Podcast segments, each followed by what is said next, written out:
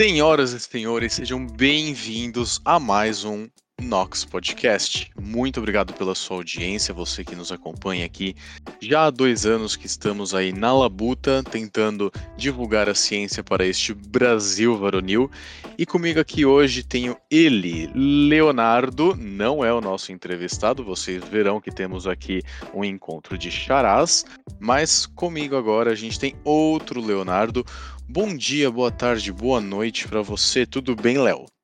Ah, tá. Eu já tava esperando que, que aí fosse o entrevistado. Ah, por aqui tá tudo bem, né? É tudo, tudo é meio difícil, né? Mas tá. Um exagero, tá, né? Tá tudo, bem, tudo. né? É, se a gente for sempre 100% sincero, a gente nunca vai falar que tá bem. ah, mas você sabe, né? Você sabe o que, que é um chato, né? É, eu, eu, eu, acho que eu me esforço para ser um o deles. O, chato, o chato é aquela pessoa que você pergunta se tá tudo bem ele resolve contar. Mas é, o importante é o que importa, e o que importa hoje é falar de fisioterapia. E para isso nós trouxemos uma pessoa fantástica. Mas no programa de hoje, eu já vou adiantar aqui para vocês aí de casa.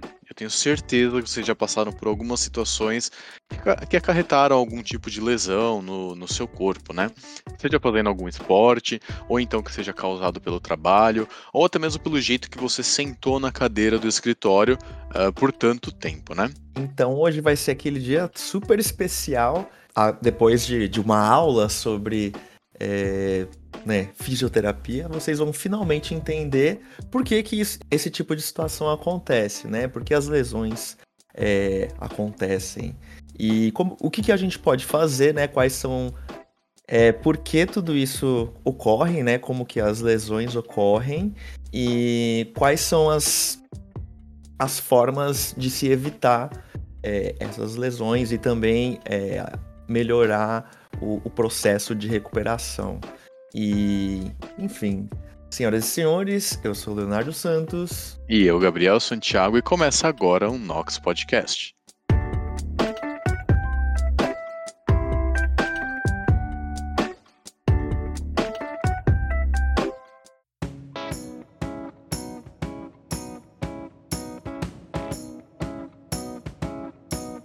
O Podcast é uma iniciativa de alunos do Instituto de Química da USP para levar ciência e o que anda acontecendo na universidade pública para todos, em especial aos não cientistas.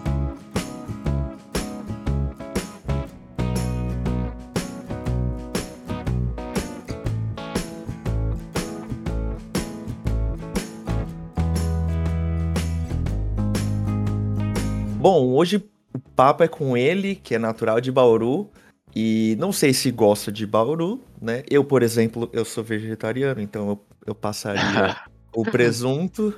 É, é formado. Exatamente, né? A, quinta, a gente sai da quinta série, mas a, a quinta, quinta, série, série não sai da gente. Amém. Não sai da gente.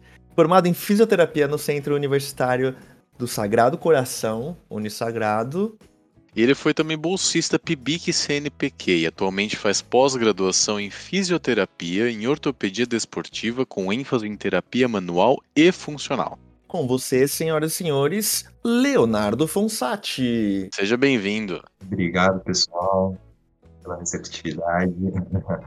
Bom dia, boa tarde, boa noite, enfim, pessoal que, que for nos ouvir depois, independente do horário, seja muito bem-vindo.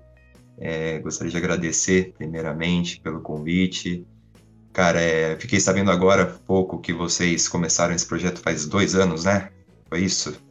Já estamos aí encaminhando para dois anos de, de Nox Podcast. Cara, e é uma maravilha a gente ver projeto, é, principalmente nessa época de pandemia, onde a desinformação veio com tudo, né? Então, vocês passarem informação, independente da área que seja, né? Porque como eu depois que eu recebi o convite, eu fui acompanhar um pouquinho mais vocês e eu vi que, independente da área, vocês estão ali buscando conhecimento e transmitindo conhecimento também. Isso é muito importante passar conteúdo, informação e principalmente baseado em ciência, né? Esse que é o, é o principal e que a gente sempre busca. Então, muito obrigado pelo espaço. É, falar sobre fisioterapia é o que eu gosto. Gosto muito de falar sobre fisioterapia principalmente nessa área que eu atuo, né, que é a área de ortopedia, área desportiva, e espero ajudar aí quem está nos ouvindo e é, buscar responder as dúvidas que vocês, que vocês vão trazer aqui. Oh, bacana, muito obrigado. É uma honra para a gente trazer pessoas tão especialistas, tão uh, de peso assim uh, no que falam. E complementando o que você falou, só assim dando aquele ganchinho para falar do Nox Podcast. O Nox é uma iniciativa dos alunos do Instituto de Química da USP. Então nós já estamos aí há dois anos uh, sempre melhorando os nossos números, crescendo os nossos episódios, trazendo pessoas mais e mais qualificadas. Atualmente nós reenviamos o projeto para que ele seja renovado e a gente tem dados incríveis. A gente é ouvido não apenas no Brasil, mas também nos Estados Unidos, na Alemanha, Reino Unido, Portugal, Espanha, Colômbia, Hungria. Então a gente tem ouvintes espalhados aí pelo globo e a gente realmente tem essa intenção de trazer a ciência para perto realmente das pessoas que é, dificilmente têm acesso, né? E hoje eu, eu, eu, vou, eu vou sem querer interromper, mas já interrompendo. É, nossa, esse eu não tive acesso a esses dados de, né, de onde, de onde são os nossos espectadores. Porra, legal, legal, meu. É, Bacana, uma... né? A gente tá internacional, viu? Que chique. E eu acho que o mais importante, é, além de transmitir ciência, é transmitir com facilidade. Porque a ciência, ela tá aí, só que às vezes ela não consegue fazer com que o público em geral reproduza o que ela quer, o que ela quer dizer. Né? Às vezes é por conta de nomes difíceis que a ciência dá, então, o objetivo aqui hoje também, acredito que o próprio objetivo do podcast é trazer uma informação de qualidade, só que com uma nomes diferentes, né? Para todo mundo entender e não apenas pesquisadores, cientistas, senão fica uma, um nicho, né? Fica um público muito fechado, sendo que a gente pode atingir a maior parte da, da população. Sim, com certeza. E a gente traz assuntos que estão sempre relacionados a, a coisas muito importantes do dia a dia. Então, por exemplo, a gente já relacionou coronavírus, leucemia e o número pi, por exemplo, em um dos nossos episódios. É, fizemos mesa redonda do Setembro Amarelo, então a prevenção ao suicídio. Uh, falamos de física, química, quântica e computação, então a gente trouxe uh, bastante assuntos uh, interessantes, né? E a gente espera sempre passar com facilidade, com uma linguagem bem, bem bacana aí para os nossos ouvintes. E hoje, mas vamos falar agora de você, né? Então, a gente sabe que você é formado em fisioterapia, mas fala um pouquinho pra gente o que, que te levou para esse campo, para esse curso, o que, que te atraiu para esse mundo da fisioterapia ortopédica e esportiva? Cara, então, é, o que me atraiu foi eu precisar de fisioterapia. Ah. eu me machuquei, eu me machuquei praticando musculação, é, na minha adolescência. Acho que eu estava no primeiro, segundo colegial ainda. E até então eu queria medicina, eu não queria fisioterapia. Só que daí eu me machuquei, é, precisei fazer fisioterapia. Eu machuquei num treino de ombro, eu lembro até hoje. E eu simplesmente travei meu pescoço, não conseguia movimentar meu pescoço para o lado, não conseguia inclinar, não conseguia é, levar para cima, para baixo. Eu fiquei completamente travado mesmo. Aí eu precisei da fisioterapia. Em uma sessão, o fisioterapeuta ele já conseguiu fazer com que, com que os meus movimentos já ficassem normais e minha dor ela reduziu bastante logo a primeira sessão, sem eu precisar de remédio. Então, isso é comum acontecer? Depende da lesão, óbvio. Tem lesão que em uma sessão você não vai conseguir bons resultados. Mas no meu caso eu consegui e ali eu falei, nossa, cara, acho que é isso que eu quero. É, fazer com que as pessoas sintam menos dor e tenham mais qualidade de vida, mais função através das minhas mãos ou através das técnicas que eu vou fazer, sem precisar de remédio, sem precisar de cirurgia. Foi isso que eu pensei na hora, né? Depois que eu entrei na faculdade, que eu comecei a estudar mais, aí eu vi que tem lesão que realmente precisa de cirurgia, realmente tem lesões que você precisa de um tempo de reabilitação na fisioterapia por nove meses, um ano, enfim, dependendo do que for. Mas eu me apaixonei porque eu consegui uma melhora em uma sessão. Aí eu falei, cara, é isso que eu quero. eu acho que. Eu acho que para as pessoas em geral, né? Ela, ela sempre vê a lesão como algo ruim, que necessariamente é, acontece apenas quando ela tem uma, sofre uma queda ou quando tem, né, Você tá ali, tá andando pela casa e dá aquela batida no cantinho, do, no bindinho. E, enfim, né, que vai ter um, um que vai ter um machucado ali. E mas o que exatamente é uma lesão? É, como que qual que é a diferença, né, entre dor, lesão? Qual que é a relação entre esses dois? Então, é, a, a lesão ela pode ou não vir com uma dor e uma dor ela pode ou não ser é, por causa de uma lesão.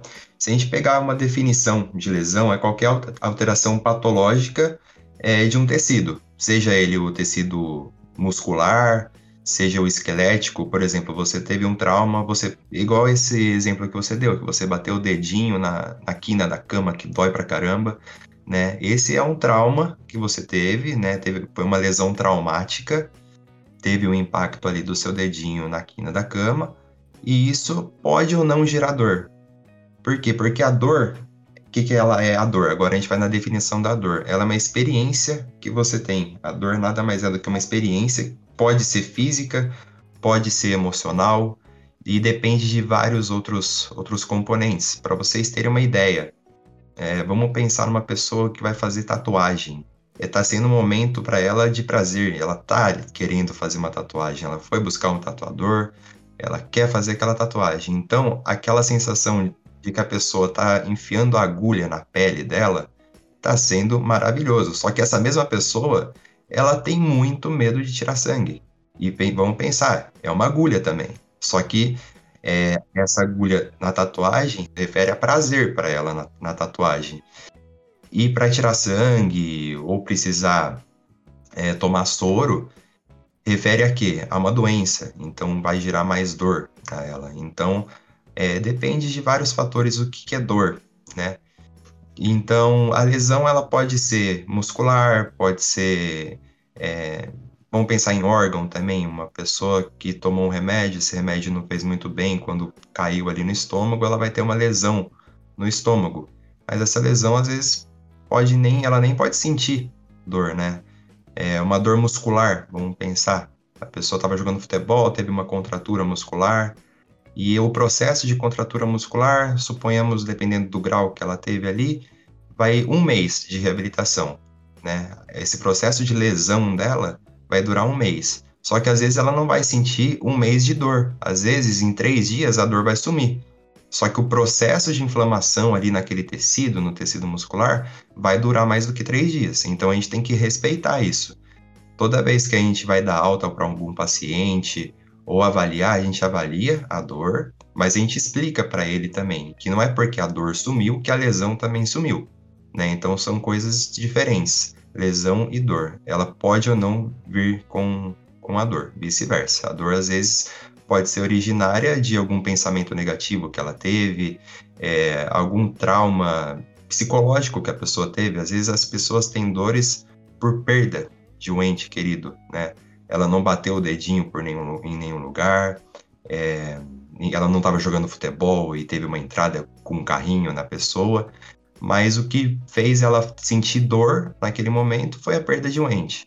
Né? Então a dor ela é muito mais complexa, não só física, mas também ambiental e psicológica. É, Leonardo, assim, só para é, para contextualizar assim para o nosso ouvinte que o que, que significa que você, enquanto você estava apresentando é, as definições, é, o que seria é um pato, é, você falou do termo patológico, né? O que seria um patógeno? Seria qualquer coisa que altera a nossa a nossa estrutura biológica. Vamos falar assim, é, o que é uma patologia? É alguma doença. Uma gripe é uma patologia. Vamos pensar numa, numa pneumonia, é uma patologia. Um trauma qualquer pode ser considerado uma patologia. E então um patógeno seria isso, é qualquer coisa que tira a nossa, o nosso organismo do equilíbrio, da homeostase, né? Então tudo que altera a nossa biologia é uma é considerado uma patologia. Aí você falou de da homeostase, aí eu lembro de de, de Chatelet, Chatelier, que enfim, né, que o, o organismo vai vai buscar sempre manter em equilíbrio, né? Exatamente. Para isso serve as células inflamatórias, né? As células de defesa, macrófagos, neutrófilos, enfim. É o processo inflamatório é, é essencial. Por mais que a gente pense, pô, é, eu tô tendo uma inflamação, eu quero melhorar dessa inflamação. Mas depende, cara. Às vezes a inflamação ela é muito boa pra gente, né? Através da inflamação que vai fazer com que os nossos tecidos ali eles sejam cicatrizados. E às vezes a gente fica tomando antibiótico, é, perdão, anti-inflamatório pra caramba, sendo que o nosso corpo precisa dessa inflamação para ficar bem. Né? É, é, o caso, o famoso caso do, dos males que vem para o bem, né? Porque ninguém gosta de ter uma, uma torção que, que ficou inflamada, ninguém gosta daquela sensação de não conseguir mexer o pé, por exemplo. Mas uh, pelo que você está falando, se o corpo precisa, você você adiar isso só vai adiar a recuperação, né? Exatamente. Ter o controle dessa inflamação. Uma inflamação muito grande, exacerbada, que vai estar tá causando muita dor ao paciente. Se a gente pensar nos sinais de inflamação ali, que é a dor, o calor local, às vezes vem acompanhado de inchaço, a gente controla isso aí. Mas se a pessoa não tá com aquela dor extrema, se a pessoa não tá com inchaço nem nada, a gente tem que colocar, sabe, as cartas na mesa para ver se vale ou não você fazer uso de anti-inflamatório, né? Porque o nosso corpo ele tem um processo de cura também. É para isso que serve a nossa célula de defesa. Então, às vezes a gente nem dá tempo do nosso corpo agir. A gente já começa a colocar remédio em cima de remédio e volta naquela primeira pergunta: por que, que você decidiu fazer fisioterapia? Porque tem muita lesão que a gente sabe que não precisa de remédio, né? A gente trabalhando ali no local, a gente consegue uma boa melhora e alguns artigos mostram que até uma melhora compatível do que o remédio, sendo que o remédio é sistêmico. O remédio é, não é só, ele não vai agir só no local da sua dor. Né? Ele, pode, ele pode, dependendo do quanto você toma, se for com indicação médica ou não, sobrecarregar rins, estômago, enfim. É um processo muito mais sistêmico do que local, né? E, esse, essas lesões que você que você comentou, elas têm diferença entre elas? Por exemplo, você falou que você decidiu seguir a fisioterapia porque você precisou de fisioterapia, né? Quando você se lesionou fazendo musculação. Uh, tem a diferença entre uma lesão de, por exemplo, quem faz musculação, uh, de uma pessoa que, por exemplo, torce o pé? A lesão é muito diferente, é semelhante. Uh, como, que, como que elas funcionam? E principalmente, né, o que, que a gente faz para evitar esses tipos de lesões? Ótima pergunta. Bom, cada esporte ele traz consigo algumas lesões comuns. Né? A musculação como ela não. quem pratica musculação, o praticante de musculação não salta, né, não tem bastante exercício de mudança de direção.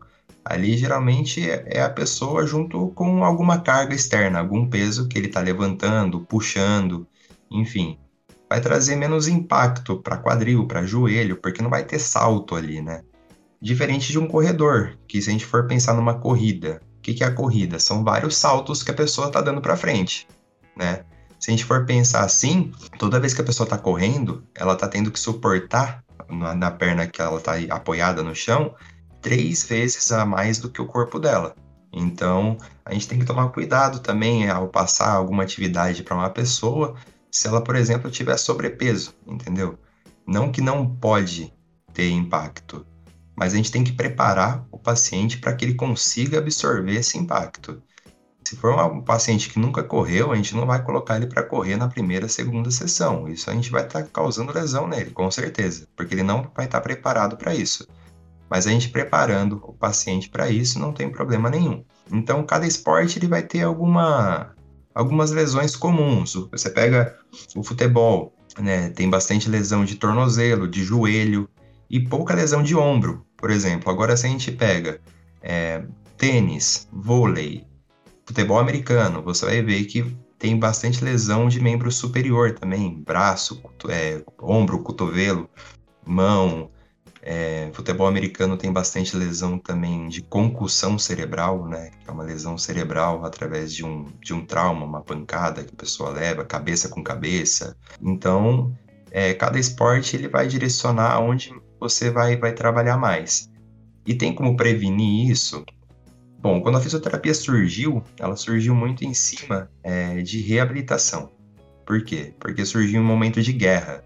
Né, os soldados eles voltavam da guerra, então a fisioterapia ela trabalhava em cima de, de, de, de soldados ali que já estavam machucados.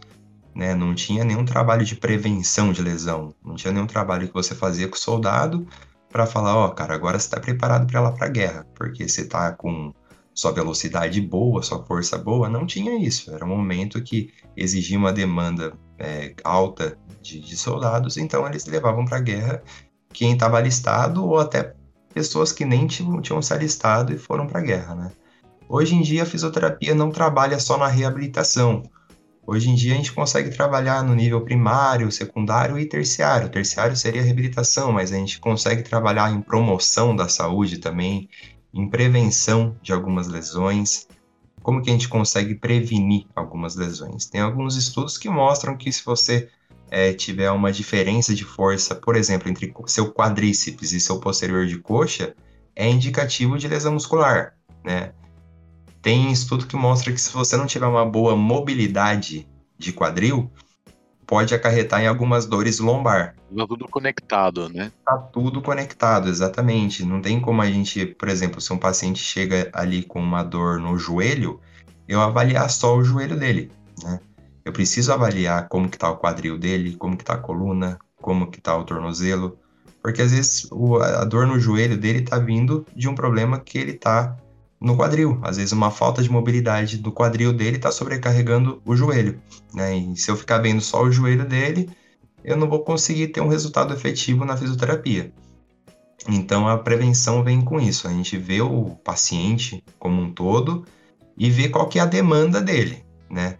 Se o paciente quer correr, a gente faz alguns testes de corrida. Se o paciente ele quer fazer jogar vôlei, por exemplo, a gente tem que avaliar a função dele de das costas, da escápula, do ombro, é, enfim.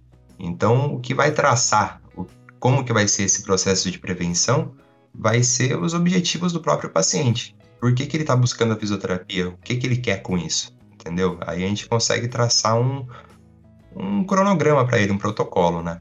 É, Leonardo, né? Eu fiquei pensando aqui enquanto você falava que, que existe uma diferença, acredito eu, entre nós, né, réis mortais, e atletas de alta performance, né, que estão sempre ali trabalhando no limite do corpo, né, no limite é, da, do uso dos músculos e de todo, né, todo o corpo mesmo, né, como conjunto. Como que é, que é a, essa questão da prevenção, de trabalhar com, com esses três, três estágios, né, que você comentou, da prevenção até a reabilitação para atletas, né, comparando atletas de alta performance com pessoas comuns, né? Bom, tanto para pessoa comum quanto para atleta tem, tem coisas assim que são essenciais, né? E que às vezes a gente não dá devida importância. Qual que é a devida importância? Uma boa alimentação, uma boa qualidade do sono. Tem pessoas que não dormem direito e isso favorece o risco de lesão. Já tem estudo que mostra que a qualidade do sono interfere diretamente na, na lesão, se a pessoa vai ter lesão ou não. Assim como nutrição, né, o que a pessoa come, é, favorece a recuperação muscular. Se a pessoa tem uma baixa ingestão de carboidrato, de proteína, de vitamina, ela está mais suscetível à lesão muscular também, ou lesão óssea, enfim, a gente tem vários tipos de lesão, mas é, ela está suscetível a várias lesões cardíacas, né? Então a gente tem que tomar cuidado e não ver só o paciente como o paciente normal ou atleta, enfim, só como um corpo, né? A gente tem que ver como que ele está em questão psicológica, questão ambiental, o ambiente que ele vive está favorecendo que ele tenha uma, uma boa performance. Às vezes ele não tem uma boa performance porque a qualidade do ambiente que ele está que ele tá não está sendo boa para ele, né? Então a gente tem que tomar bastante cuidado. Sobre o atleta, a gente sempre pensa, né? Pô, o atleta ele tá ganhando para isso. Às vezes a gente tá vendo um jogo na televisão, a gente pega um atleta que ele tá não tá jogando bem, e a gente fala, nossa, o cara ganha 500 mil por mês e não tá correndo pelo time. É, é engraçado que isso não faz diferença nenhuma, né? Ele ganha 500 mil reais por mês, mas ele é um ser humano como qualquer outro. Exatamente. E, cara, eu não tenho a porcentagem em si, mas eu chutaria que pelo menos uns 70, 80% dos atletas, eles jogam com dor. é impossível, é, ainda mais vamos pegar no calendário brasileiro aqui. Você tem jogo na quarta-feira, depois você tem jogo no domingo, isso o ano inteiro. Imagina a sobrecarga que é para um atleta. Ah, não tem como. Você falou que a, a pessoa que tem uma, uma atividade física, ela é, tem impacto de três vezes o corpo dela. E fico imaginando com, com esses esportes de alto rendimento, deve ser uma, um estouro para o corpo. Exatamente. É... E não é só, a gente pensa que é só no jogo, né? Mas entre um jogo e outro tem treino também de alta intensidade, tem academia. E, pô, depois a gente vê o atleta saindo um pouquinho da sua rotina, né?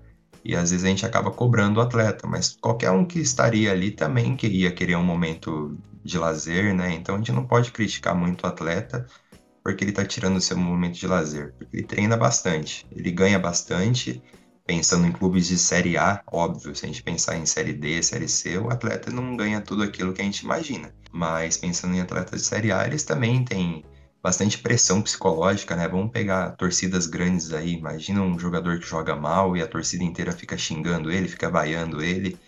Não vai ter pressão só física ali dos jogos também, né? Vai ter pressão psico é, psicológica. Ele não vai dormir direito. Enfim, a gente tem que colocar tudo isso no papel também antes de criticar um jogador, né? Ah, com certeza. Eu acho que uma coisa é, que é até interessante que o que acaba escalando, né, com com o advento aí das redes sociais, que antes, né, o jogador ele e a parte psicológica, né, o jogador ia sentir no contato com o público, né, no jogo, no estádio, né, enfim, que não era algo como é hoje em dia, né, que, enfim, dependendo do que acontece, né, cancelado no Twitter, cancelado no YouTube ou em qualquer outra rede social. Então tem, existe né, essa, toda essa pressão, né?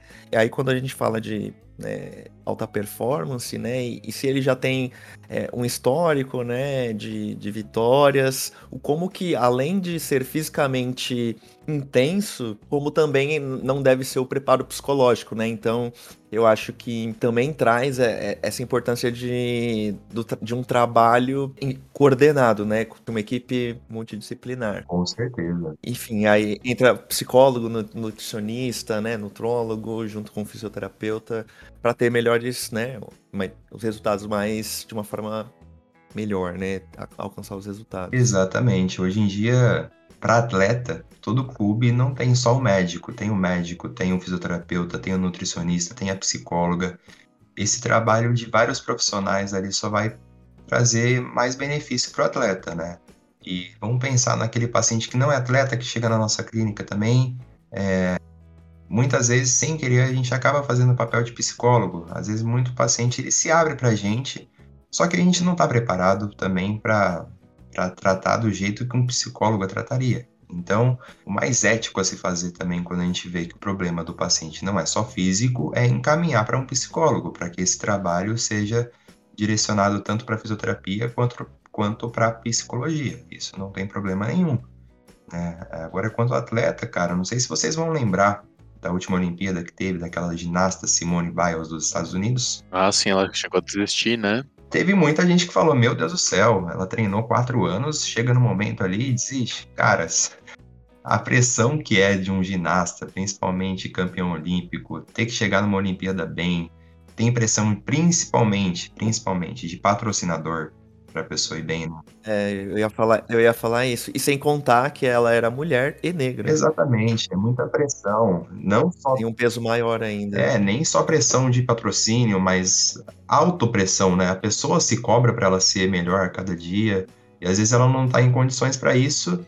E chegou naquele momento que ela teve que desistir por um bem maior, que foi a saúde mental dela. Não adianta ela também fazer de tudo e não tá feliz com ela, né? Então, eu acho que teve muita gente que criticou, mas eu acho que a, a mensagem que ela passou com isso foi que atleta também é ser humano e atleta também pode desistir, por mais vencedor que ele seja, por mais medalhas que já tenham ganhado, que também sente dor, que também está exausto, e isso é normal. E Leonardo, você comentou aqui um pouquinho antes da gente, da gente começar, né?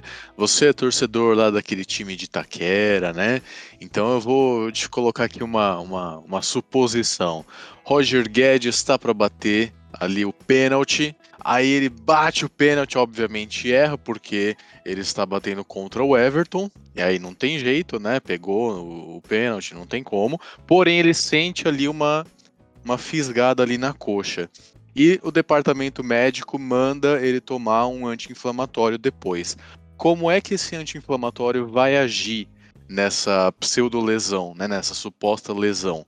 Como que funciona o anti-inflamatório? Bom, para eu falar isso, eu vou falar dois, acho que são, é, são uns dois nomes difíceis aí, mas que se você ler a bula de um remédio vai ter uma sigla para eles, então vai ficar, vai ficar fácil de entender. Bom, como que funciona um anti-inflamatório? Isso aí, a gente, por mais que o fisioterapeuta ele não, não possa receitar remédio, né? Quem receita remédio é um médico, a gente não trabalha com, com medicamento, a gente tem que entender como que é esse processo, porque a gente vai estar tá, é, tratando de pacientes que muitos deles eles, eles já vêm com o encaminhamento do médico é, tomando o anti-inflamatório junto, tá? Então, o anti-inflamatório, ele, ele age no organismo inibindo uma enzima. Então, essa enzima, aí vem o nome difícil, é ciclooxigenase, mas se você ler na bula, tá COX, né? Essa enzima, ela permite a produção de outra substância, que daí vem outro nome difícil, prostaglandina. E essa, substância, prostaglandina, que ela é responsável pelo surgimento da inflamação. Então, o anti-inflamatório ele inibe uma enzima para que essa enzima ela não produza a prostaglandina, que essa prostaglandina, essa substância, ela vai ser responsável pelo processo de inflamação, né? E daí ela vai diminuir a produção dessa prostaglandina e, consequentemente, ela combate o inchaço, a dor, a vermelhidão local, enfim, todos esses, esses processos, esses sinais da, da inflamação. Mas, como eu disse no, no início do nosso bate-papo aqui, né? A gente tem que colocar as cartas na mesa. Será que se a gente inibir essa substância, a gente não vai também estar tá desacelerando o processo de recuperação ali do tecido, né? Porque se a gente está inibindo uma inflamação, quer dizer que vai estar tá chegando menos célula de defesa ali também, né? Então, por mais que passe um pouquinho da dor, passe um pouquinho do inchaço, a recuperação ela também pode demorar um pouquinho. É, tem duas linhas para se pensar. Tem médico que passa o anti-inflamatório e tem médico que fala: meu, vamos esperar o corpo agir. É, não tem certo e errado. Isso aí vai muito do perfil do médico e de como está o paciente ali na hora. Se o paciente está com aquela dor extrema, meu, eu não vejo errado, não vejo erro assim de passar o inflamatório. Agora, se for aquela dorzinha que dá para aguentar, sabe? Aí eu acho que vale a pena esperar mais um pouquinho e procurar a fisioterapia, né? Que daí a fisioterapia ela também vai agir nesse edema que tem no local, né? Inchaço, na dor. A gente tem alguns recursos para agir em cima disso. E qual que é a importância, Leonardo, de, né, a pessoa chega, acha que tá com, ah, eu tô com uma dor aqui, mas a minha amiga a minha vizinha falou que eu tenho eu posso tomar tal remédio, aí não porque o outro falou que é esse, e, né, qual que, qual que é o perigo, quais são os perigos de, de sair tomando qualquer anti-inflamatório sem a indicação de um profissional? E uma outra pergunta também, né? Anti-inflamatório e analgésico são a mesma coisa? Cara, acontece bastante, hein? De o paciente chegar no consultório e falar: Ó, oh, meu vizinho toma tal remédio, eu vou tentar também. Aí a gente tem que explicar direitinho que não é assim, que às vezes funcionou pro, pro, pro vizinho dele, mas às vezes não vai funcionar para ele, né? Então por isso que o médico é essencial nesses casos. O médico vai ver se vale a pena ou não o paciente tomar e qual medicamento tomar, qual dosagem tomar. Como eu falei, o, o anti-inflamatório ele é, não age só no local que está inflamado, né? Ele vai agir também sobre alguns órgãos. E vamos pensar uma pessoa que tem uma insuficiência renal e ela toma um anti-inflamatório que sobrecarrega mais ainda o rim.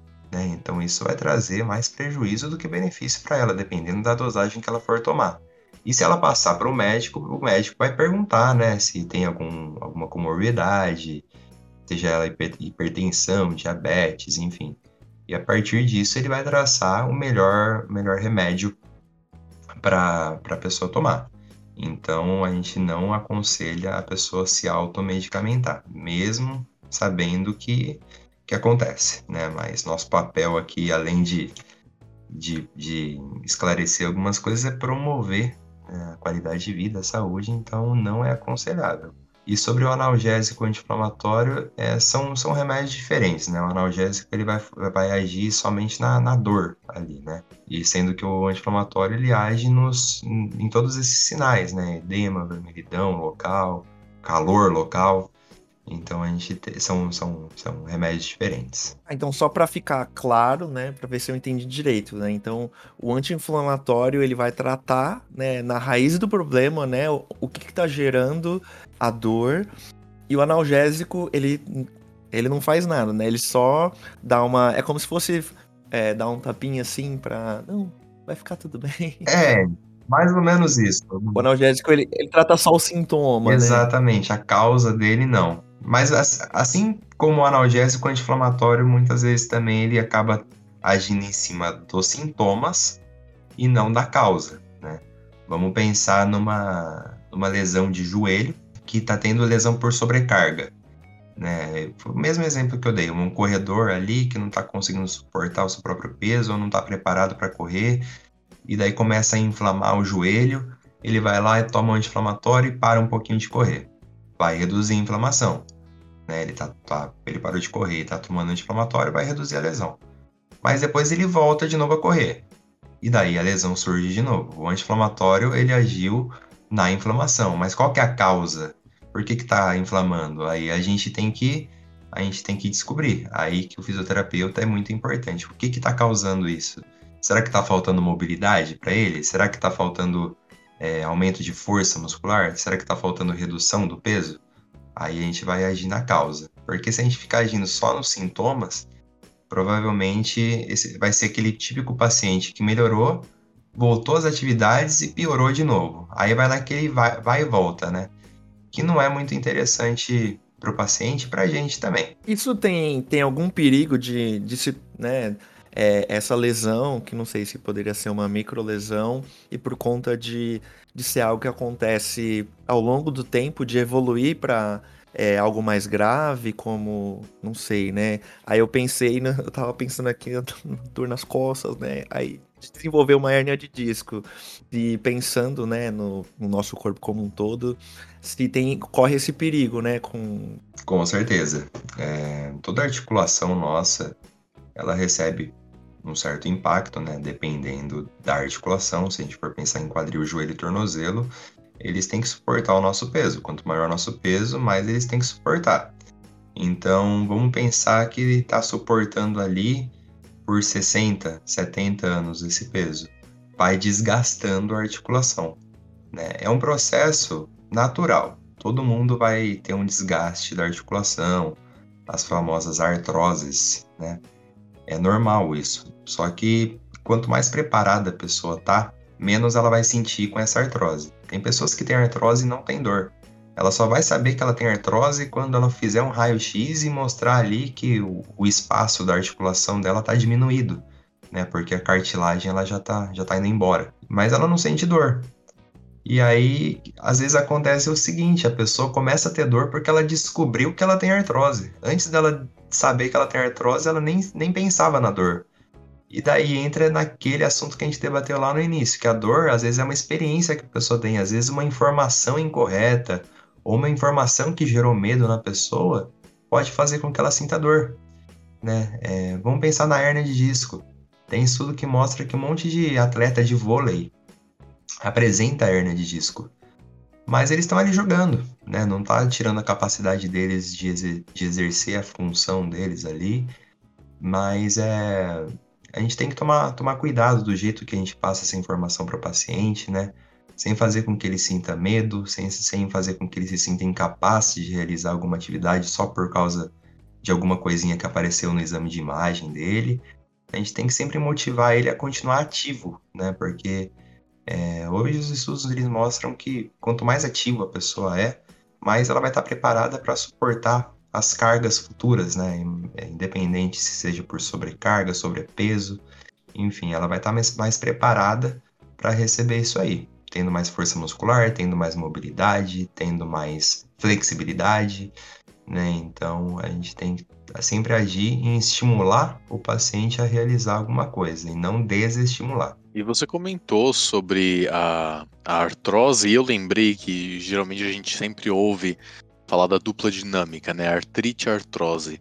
É, antes de, de, de, eu partir para a próxima pergunta, que também é muito, muito, muito boa, muito importante. É, qual que é essa diferença entre artrite e artrose, ou não tem diferença Olha, nenhuma?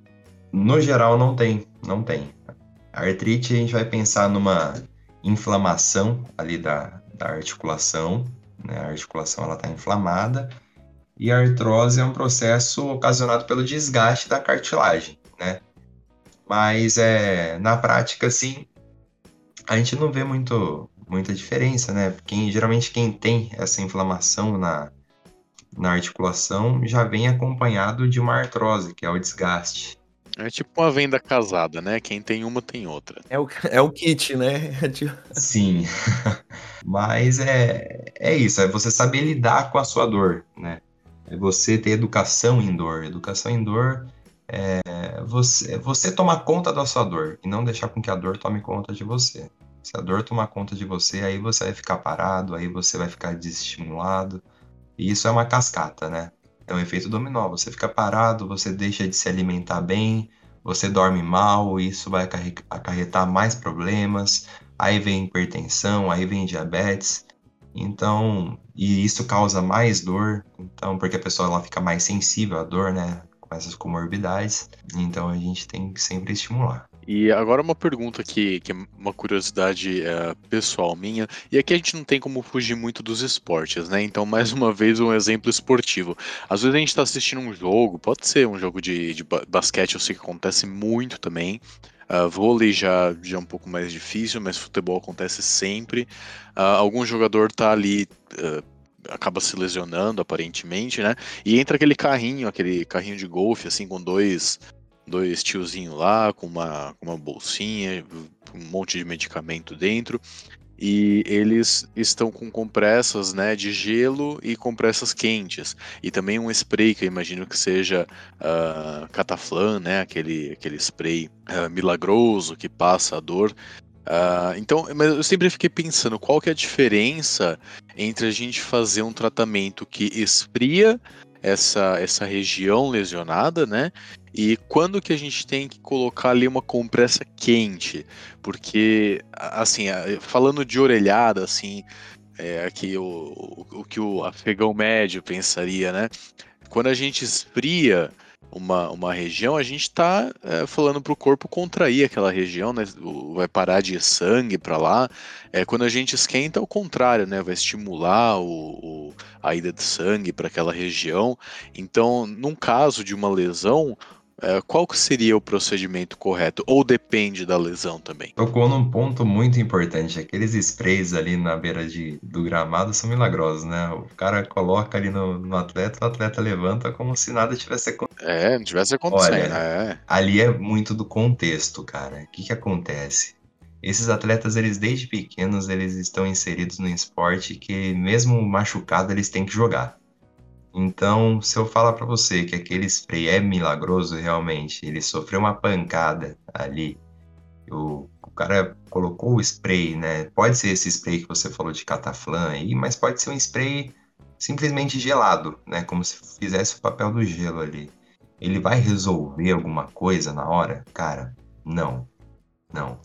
Ele vai mascarar. O atleta ele tá acostumado com aquilo, então é meio que um placebo, sabe? Ele vai falar, pô, agora melhorei, agora o cara colocou spray em mim agora, agora eu tô 100%. Mas ele tá na adrenalina ali do jogo, né, cara? Ele vai sentir, ele vai sentir o que, que realmente aconteceu depois do jogo. Depois do jogo, daí vem todas as dores possíveis. Mas é, vamos pensar agora no, no, no gelo e, ou no, na bolsa quente, enfim. Vamos pensar na inflamação. A gente estava pensando bastante na inflamação. É, como a gente controla a inflamação ali na hora. Por exemplo, eu torci meu tornozelo, aquele negócio vai inchar. Geralmente a gente coloca o gelo, né? porque o gelo vai estar tá fazendo o que no, nos vasos sanguíneos ali? O gelo, a princípio, ele faz com que os vasos eles é, fazem uma vasoconstrição. O que, que é isso? O calibre dos vasos eles ficam um pouquinho menor. Isso gera é, um processo de menos sangue para o local, né? Então isso vai retardar um pouquinho aquele processo do, do, do tornozelo inchar, enfim. Então geralmente coloca gelo ali. Por que, que eu falei que a princípio gera uma vasoconstrição, que é essa diminuição dos vasos? Porque vai chegar uma hora que seu corpo vai acostumar com aquela temperatura. E daí os vasos eles vão abrindo novamente. Né? Então funciona muito a, até uns 20 minutos. Depois disso, seu corpo já acostumou com aquela, com aquela temperatura e os vasos sanguíneos eles vão voltar naquele, no calibre normal deles. Então vamos pensar numa contratura. Se você colocar gelo em alguma dor muscular, é, pode piorar essa contratura, né? Porque o gelo ele pode agravar o espasmo ali do, do músculo e os pontos gatilho, ponto gatilho que a gente chama, que são pontos de tensão no corpo. Está muito frequente em dor nas costas, como lombalgia, que é qualquer dor na região lombar, ou cervicalgia, que seria qualquer dor na região cervical, ali do pescoço. Então essas dores causadas por contração ou tensão são facilmente confundidas com inflamação. Só que o gelo ele faz os músculos se contraírem mais ainda. E os pontos gatilhos, esses pontos de tensão, é, doam mais ainda. Então, para a gente controlar essa inflamação no início, a gente geralmente coloca o gelo para ir menos sangue no local. Só que depois a gente sabe que a inflamação ela vai ter que vir de qualquer, de qualquer forma para melhorar, né? Mas em algumas outras, outras coisas a bolsa quente ela, ela resolve bastante também. Se a gente for pensar numa lesão crônica, né, aquele paciente que já está com dor há mais de um ano, aí não, tanto o gelo quanto o calor ele vai causar um, um, bom efeito no paciente. Aí vai muito do que ele gosta. Né? Eu conheço paciente que ele sente uma melhora da dor colocando bolsa quente. E eu conheço paciente que, que sente uma melhora da dor colocando gelo. Né? Depois de um certo momento, não importa mais o que você coloca. Aí vai de preferência do paciente mesmo. Aí eu acho que entra talvez no, no, que é conhecido como, como efeito placebo, né? Você pode explicar mais ou menos pra gente como é que Olha, é esse fenômeno? A fisioterapia, o, como deveria ser, né? Infelizmente a gente vê que tem pessoas que vendem o placebo, cobram o do paciente para vender o, o placebo, né? Mas tem alguns estudos que mostram que o efeito placebo em muitos pacientes eles, eles, ele pode ser benéfico, né? Seja ele uma frase que, que você fale, às vezes você sabe que a lesão daquele paciente é grave, só que você não vou falar mentir, mas você oculta o quão grave é para estimular ele a ir bem, para fazer com que ele melhore, não só fisicamente, quanto, quanto psicologicamente. Essa estimulação ela pode ser um placebo tranquilamente, né? O que a gente não pode, de forma nenhuma, é, aplicar é o nocebo, né? O nocebo é você trazer informação para o paciente de uma forma tão negativa com que ele vai se fechar. Né? Então, o nocebo, mais do que o placebo, ele é totalmente contraindicado para a gente passar para os pacientes. Tem alguns estudos também que mostram, é, não sei se vocês já trouxeram para o podcast, enfim, mas tem muita gente que fala da homeopatia, né? Ai, meu Deus. Ai, socorro. O coração já, até palpitou Já chegamos aqui. a falar, sim. Tivemos, tivemos entrevistados que, que já detonaram aí esse. Ah, eu vou ser mais prática. Um detonar. Ah, por, fa Infelizmente, por favor, favor. né? A ciência aqui é, uhum. é rei. É Cara, é, por exemplo, vamos pensar é, em como é feito a homeopatia. É, eu não sei quantos quantas casinhas depois da vírgula tem, tem que pegar para colocar naquela bolinha ali para você ver se vai fazer algum efeito ou não. E tem gente que melhora pra caramba e fala que foi por causa da homeopatia, né? Mas a gente tem que pensar em outras formas também. Será que ela está fazendo só a homeopatia ou está fazendo outra, outra coisa também que pode estar tá causando a melhora nela? Né? Então, para a gente determinar o efeito de uma intervenção, a gente tem que ver se ela está fazendo só essa intervenção ou não e saber uma das coisas primordiais, a história natural da doença.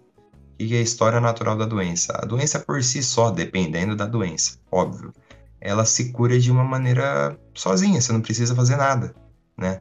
Se a gente pensar numa gripe, a gente sabe que daqui sete dias, é, sete dias ou dez dias, a gente vai estar tá bem, né? E tem pessoas que, que vendem que vai fazer com que você fique sem gripe em, em 11, 12 dias, mas você fala, pô, peraí, mas a história natural da doença diz que a gripe ela melhora de 7 a 10 dias. A pessoa está vendendo para mim que ela faz eu ficar bem em 12. Se eu não fizer nada, eu vou ficar bem em 12.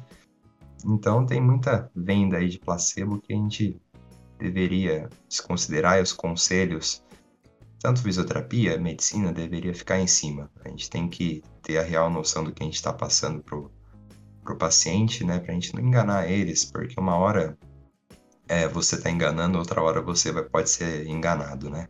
O melhor de tudo devem ser aquelas, aquelas uh, pessoas. Eu imagino que você já passou por essa situação uh, de existir alguém aí vendendo uma certa uh, fisioterapia quântica, né? E isso deve ser fantástico, porque o que a gente vê aqui, já, já tivemos até entrevistas, abordamos diretamente essa, essa, digamos aí, palhaçada, né? De quânticas por aí que você coloca qualquer coisa com quântica na frente, vira assim algo surreal. Então, a única coisa de quântica que a gente tem mesmo é física quântica, né? Que é a física aí que a gente aprende na, na universidade. Agora, no mercado, nossa, a gente acha de tudo quanto é coisa quântica. É, eu já ouvi recombinação quântica da personalidade. Olha que coisa bonita. Porque é um nome. Você coloca tudo isso, fica um nome bonito, né? Pega a página inteira, assim, você imprime, pega a página inteira. Aí você pergunta pra pessoa, tá, mas o que que é isso? Não, mas veja bem. Aí nesse veja bem já entra todo tipo de charlatanice, né? É, você já deve ter encontrado, com certeza, alguma Cara, coisa desse todo tipo. Dia, todo dia a gente vê. É, tanto que eu tenho uma página com alguns amigos aí que a gente fez, ciência na lesão, depois provavelmente a gente pode falar um pouquinho sobre, mas a gente tenta passar para os profissionais da saúde, principalmente fisioterapeutas, tem muitos médicos que seguem a gente ali também, mas o público-alvo da nossa página ali são fisioterapeutas. É passar a informação adiante, cara, porque tem estudo que mostra que muitos fisioterapeutas eles não seguem diretrizes clínicas, não leem artigos, e isso não é só fisioterapia, tá? Isso a gente pode expandir para mais, mais áreas. E, cara, a gente trabalha com a saúde. Se a ciência não tiver ao nosso lado, é, a gente vai estar tá fazendo achismo ali. E, pô, vamos pensar na ética de novo. Será que você vai estar tá sendo ético fazendo o que você acha e não o que a ciência tem certeza? E se der problema, aonde vai estar tá o seu respaldo? Né? Isso pode entrar também como até uma segurança para você.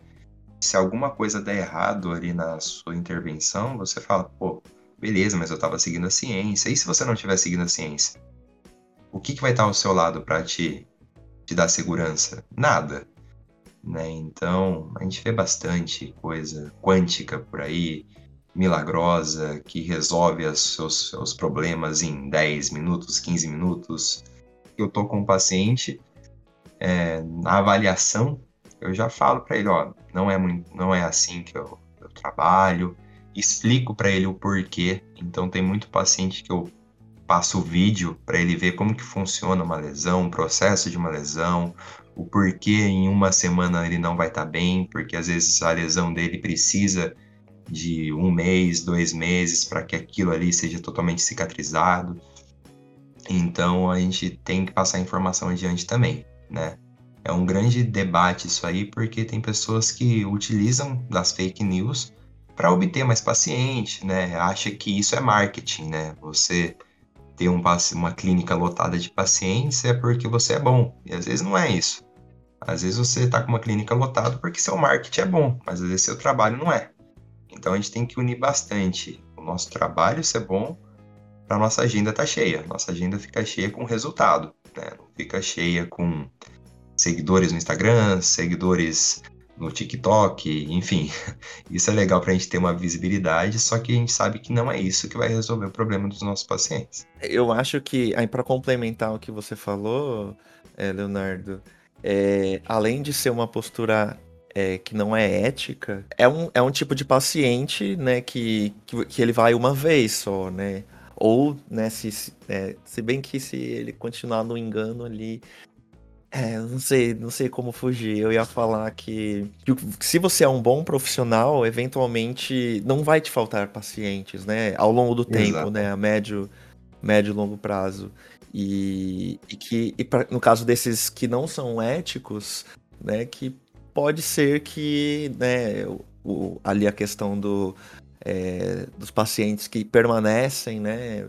Aí dependendo, muito provavelmente a pessoa vê que não vai, não tá trazendo resultado. Ah, eu acho que o mais importante de tudo, independente de qual ano a pessoa se formou, assim, ela se atualizar, né? A ciência não é uma verdade absoluta, a gente sabe que a, a ciência ela tá aí e ela é mutável, né? Ela sofre mutações, né? Então, às vezes o que era certo há 40 anos atrás, a gente vê que hoje não é, né? Então, se a gente for pensar numa um médico, um fisioterapeuta que ele se formou há 30, 40 anos atrás, cara, é obrigação dele estar tá se atualizando, né? Hoje a gente ainda vê profissionais da saúde fazendo intervenções que a gente sabe hoje que não tem tanto efeito, que tinha efeito há 40, 30 anos atrás, né, que não tinha tantos artigos científicos, a ciência não estava tão evoluída naqueles aspectos, mas que a pessoa ela tem que tem que crescer conforme os anos vão passando, né? E não parar no tempo. Isso quem vai ganhar vai ser o próprio profissional da saúde e com certeza o paciente vai estar sendo atendido. Então, sempre se atualizar. Bom, e já nos encaminhando para o final da nossa entrevista, é, já vimos aí muita, muita, muita ciência sobre a lesão e falando sobre ciência na lesão, a gente ficou sabendo que você tem um projeto chamado Ciência na Lesão. É, então conta pra gente o que, que é esse projeto, o que, que vocês fazem, qual que é o objetivo dele. Assim como o projeto de vocês, o Nox a gente também surgiu na pandemia. A gente surgiu em 2020 e com qual ideia? A gente via, a gente era estudante ainda, a gente estava no último ano de fisioterapia, a gente ia se formar antes, só que o único, o último ano de fisioterapia é, são estágios presenciais. E um desses estágios era em hospital, o hospital não estava aceitando o estudante porque estava aquela. É, tinha bastante paciente ali com Covid, então a universidade ela não queria que os seus alunos pegassem Covid, a, a instituição ali, o hospital, não queria que os alunos fizessem parte disso aí, para às vezes não ser responsabilizada por algum aluno pegar Covid, enfim. Não era o momento, né? Então a graduação acabou atrasando um ano por conta dessa dessa pandemia. E nesse ano, é, eu e mais dois amigos, é, Vitor Trimentosi e Augusto Roche, a gente veio com esse projeto como público-alvo atingir é, os fisioterapeutas. A gente queria tanto estudante quanto fisioterapeuta formado já. É, a gente fazia resumo de, de artigos científicos para ficar mais claro para as pessoas visualizarem. Tem bastante gente que tem dificuldade em ler artigo, entender de bioestatística, enfim, qual teste que foi utilizado ali para determinar se uma intervenção foi ou não significativamente é, superior à outra, enfim.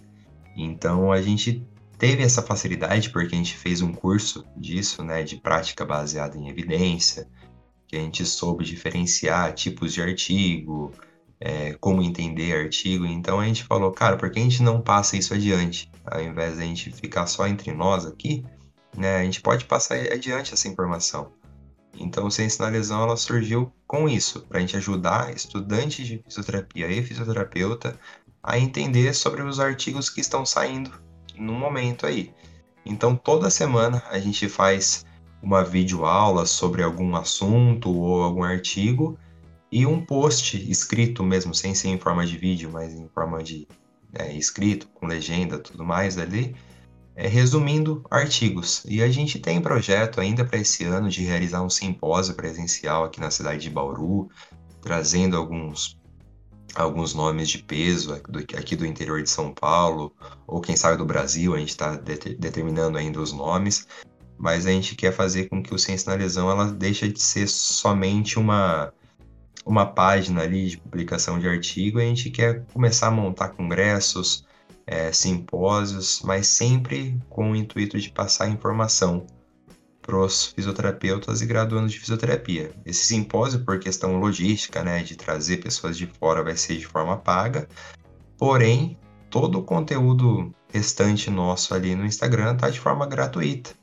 Né? Então, basta o fisioterapeuta ou o profissional de fisioterapia ou outros profissionais também, não é uma página fechada, né? Quem tiver curiosidade sobre alguma lesão, a gente está ali sempre postando é, o porquê que uma intervenção é melhor que a outra, né? Como que funciona uma lesão, a gente está sempre ali buscando atingir é, mais pessoas para que o conhecimento seja transmitido de forma fácil e quanto mais pessoas souberem, né, menos pessoas vão cair em fake news, em terapias milagrosas e os fisioterapeutas vão estar tá tratando de uma forma mais eficiente seus pacientes.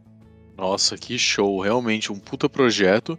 É, principalmente hoje em dia, né? A gente precisa tanto dessa cultura científica que a gente tenta desenvolver. Uh, então, os projetos do tipo uh, o Ciência na Lesão são extremamente importantes. É muito bacana ver essa, essa, essa ação que, que você desenvolve. Eu imagino que seja você e uma equipe também, né? Que, que, que desenvolvem esse projeto. É muito bacana ver esse tipo de, de projeto sendo desenvolvido. Sim, né? vou, vou dar nome também aos envolvidos, né? Que é sempre importante. Hoje o Augusto teve que sair da página, mas eu e o Vitor a gente continua e a gente incluiu mais o Adalton Justino e o Rogério Lourenço. Então nós estamos em quatro, então ninguém fica sobrecarregado ali, sabe? O nosso intuito é levar conteúdo para frente, mas sem que a gente fique sobrecarregado com isso. Então a gente tem um cronograma lá para ninguém ficar sobrecarregado. Cada semana é cada, é, cada pessoa faz alguma coisa para a gente conseguir ter longevidade nisso, para não ser aquele projeto que aquela famosa coca de 3 litros que perde o gás no, no na metade. É, a gente quer mais pessoas engajadas nisso aí. Então não é um não é um projeto que é só, vai ser só nós quatro para sempre assim. Se, se a gente estiver precisando de mais pessoas engajadas nesse projeto, a gente vai chamar, porque quanto mais gente ali, melhor. Ah, sim, com certeza. Uma coisa que é, que eu tenho percebido, né, que eu tenho visto, eu não sei se é porque eu gosto muito de divulgação, mas é, que tem aumentado, né, o número de canais de é, tanto no YouTube ou páginas no, no, Instagram de divulgação de ciências, né? E eu comecei a, a, consumir conteúdos que antes eu não conhecia, né? Sobre ciências. E que eu acho que quer é trazer, eu acho um dos papéis também é, da divulgação, né? É mostrar a ciência um lado interessante, né? Algo que faz parte do nosso dia a dia. Porque muitas vezes, né? Sei lá, a pessoa vai no consultório e aí o médico, o profissional ali que da saúde que vai atender ela tá jogando um monte de jargão técnico, jargão da área, uns termos técnicos e a pessoa finge que entendeu, mas sai sem ter entendido nada e com, com um papel na mão que, enfim, né, que não dá para não, não é nem legível, né? E, e, eu acho que essa aproximação, né, trazer um pouco é, de tirar, né, essa essa barreira linguística, né, de tentar diminuir, né, a gente não tira totalmente, né, mas tentar facilitar o acesso, né, à, à informação, né, o direito de acesso à informação, porque a informação, apesar dela estar aí disponível para todos, né, é, nem todo mundo consegue né, acessar. Né? O, a gente tem um problema muito grande relacionado ao, ao, letramento científico. Né? As pessoas não são letradas cientificamente. Elas não conseguem interpretar um texto né, de cunho científico né, ou de divulga divulgação, é, na maior parte dos casos. E como é importante né, é, iniciativas como Ciência na Lesão e como muitos outros projetos, né, Brasil afora, E fico muito feliz pelo, pelo bate-papo e você ter se disponibilizado aí para conversar com a gente, é, Leonardo. E você queria mandar uma, alguma mensagem para os nossos ouvintes? É, ou então para a galera que, que segue o canal de vocês, divulgar um outro projeto, as redes sociais. É, agora é o momento, o momento é seu agora, Leonardo. Bom, primeiramente eu gostaria de agradecer também pelo espaço, nosso bate-papo, sempre importante. É, eu saí ganhando com isso, eu acredito que quem vai ouvir depois do podcast vai, vai criar ainda mais perguntas e, e esse é o barato da coisa, né? A gente, vocês fazem pergunta para mim, eu respondo e através dessas respostas gera mais pergunta e é isso que é, é assim que a ciência cresce, né? A ciência cresce em cima de perguntas, né? Com certeza. Então que as pessoas sempre se perguntem sobre o porquê as coisas acontecem, como acontecem. É isso que move né, as pessoas, a ciência, sempre buscar coisas melhores, independente da área, seja da fisioterapia, seja da química ou qualquer outra coisa que vocês trouxerem aí para o podcast de vocês. Então agradeço bastante por esse espaço. É... Quem quiser, siga a página Ciência na Lesão lá no, no Instagram. Todos, todos, todas as semanas a gente está trazendo algum conteúdo novo, algum artigo novo, alguma resenha de algum artigo. A gente está trazendo para facilitar o acesso de vocês à informação. Quem quiser me seguir também no Instagram, é fisio.leofonsati.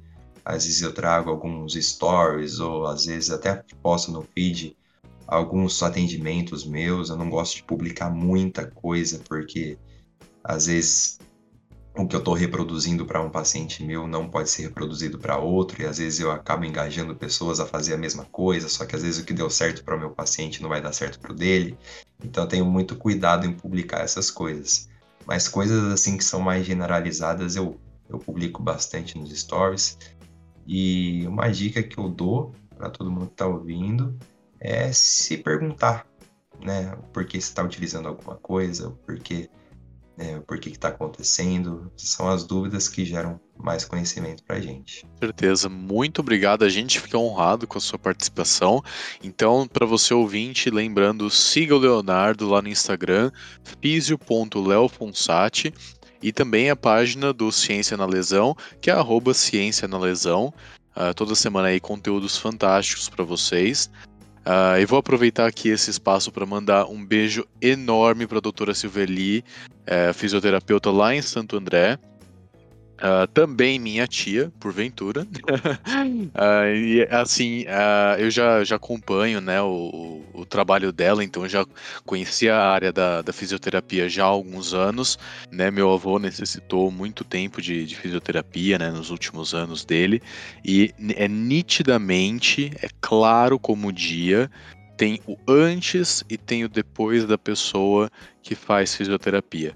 Então, é uma área da saúde extremamente importante, uma área da saúde que proporciona muita qualidade de vida e é, vale muito a pena você ter essa atenção a mais com o seu corpo né? Então, mais uma vez, a gente agradece aqui a participação do Leonardo Fonsati, fisioterapeuta. Muito obrigado pela sua participação, foi uma honra para a gente ter você aqui. E a gente espera que você tenha gostado da sua participação e continue aí acompanhando o, o Nox, porque com certeza o pessoal que está ouvindo esse episódio vai, vai certamente curtir muito tudo que foi falado aqui. Eu que agradeço. É, o que precisarem de mim, estou à disposição e continuarei acompanhando a página. Antes do, dessa nossa, desse nosso bate-papo, eu já vi algumas entrevistas de vocês. Pô, super bacana o jeito que vocês abordam é, os temas e espero que esse seja só o começo dessa jornada de sucesso para gente. É isso aí, muito obrigado e até a próxima. Obrigado, até a próxima.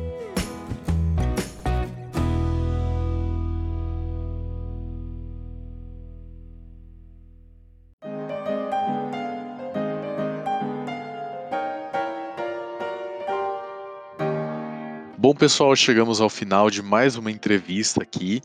A gente espera que vocês tenham curtido mais essa uh, divulgação de ciência que a gente faz, né? Dessa vez trouxemos mais uma vez entrevistado da área da saúde. Uh, e se você tem alguma dúvida sobre os assuntos que a gente aborda, manda mensagem pra gente, que a gente sempre fica feliz, fica contente aí em responder vocês. Uh, a participação dos ouvintes é sempre muito bacana pra gente. Siga a gente nas redes, arroba NoxPodcast e vemos você no próximo episódio. Equipe, redação, Augusto Lima, Daniel Natanael, Igor Castelar, Leonardo Santos, Lucas Rian, Luiz Helena, Nicolas Mariano, Patrícia Perso, Renata Farbes. Comunicação, Cristo Hurtado, Edgar Brown, Lívia Sestaro, Luca Marinho, Lucas Silva, Pedro Meirelles, Vida Vieira, Vinícius Nassim. Edição, Alexandre Dolivo, André Sanson, Cris Hurtado, Jefferson Pereira, Kaique Grabauskas, Laura Ribeiro, Lucas Vicente, Pedro Sabanai. Produção: Cris Hurtado, Edgar Brown, Igor Castelar, Leonardo Santos. Patrimônio: Igor Castelar, Lucas Vicente, Pedro Sabanai. Eventos: Kaique Grabauskas, Lara Ribeiro. Patrocínio: Igor Castelar, Laura Ribeiro. Relações externas: Pedro Sabanai, Sérgio Barros. Marketing, Gabriel Santiago.